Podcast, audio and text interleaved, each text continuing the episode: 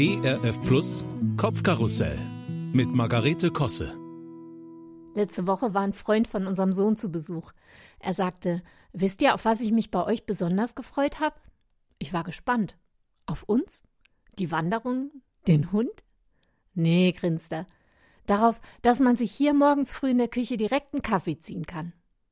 Ich konnte ihn verstehen. In der Dortmunder WG haben die Jungs ja keine Kaffeemaschine und ehrlich gesagt freue ich mich abends beim ins Bett gehen auch immer schon auf den Kaffee am nächsten Morgen. Das war aber nicht immer so, doch darauf komme ich später noch zu sprechen.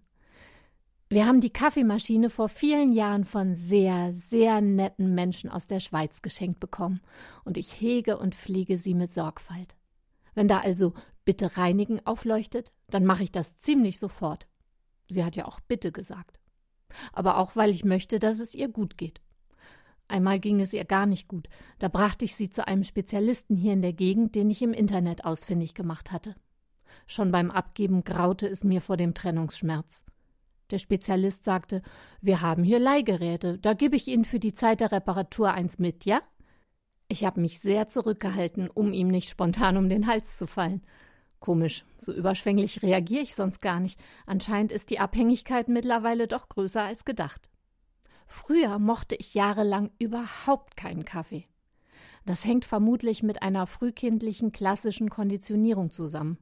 So ist jedenfalls meine Theorie dazu.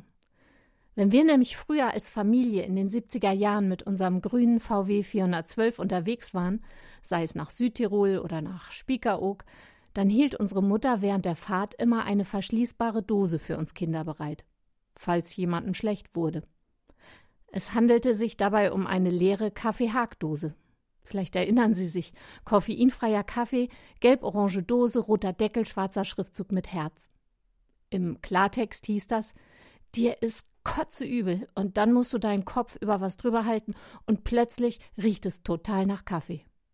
So etwas merkt sich doch das Unterbewusstsein. Auf jeden Fall war ich viele Jahre völlig frei davon, und Schokolade oder Eis mit Mokka-Geschmack gehen bei mir bis heute nicht. Kaffee hingegen schon. Er hat sich ganz langsam in mein Herz geschlichen, nicht zuletzt durch diese wunderbare Maschine. Erst mit viel Milch und Schaum und Karamellsirup und nun mittlerweile fast schwarz. Ja, so kann man sich weiterentwickeln. Apropos, ich bin seit einiger Zeit dabei, ein neues Morgenritual für mich zu entwickeln. Das heißt, beim Runterkommen in die Küche lasse ich mein Handy links liegen, würdige auch die Tageszeitung keines Blickes, sondern hol mir stattdessen einen ersten Kaffee, setz mich mit Füße hoch auf die Küchenbank und greif zu den Herrnhuter Losungen. Das ist ein Büchlein mit zwei täglichen Versen aus der Bibel und einer Liedstrophe oder einem Gebet von Paul Gerhardt oder Dietrich Bonhoeffer zum Beispiel. Die Losungen lese ich zwar gefühlt schon immer, aber die Priorität ist neu.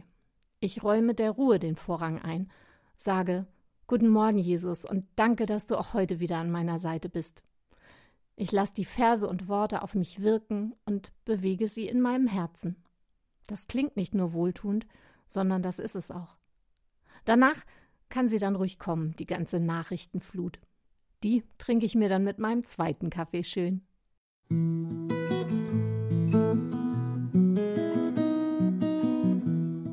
Kopfkarussell von und mit Margarete Kosse.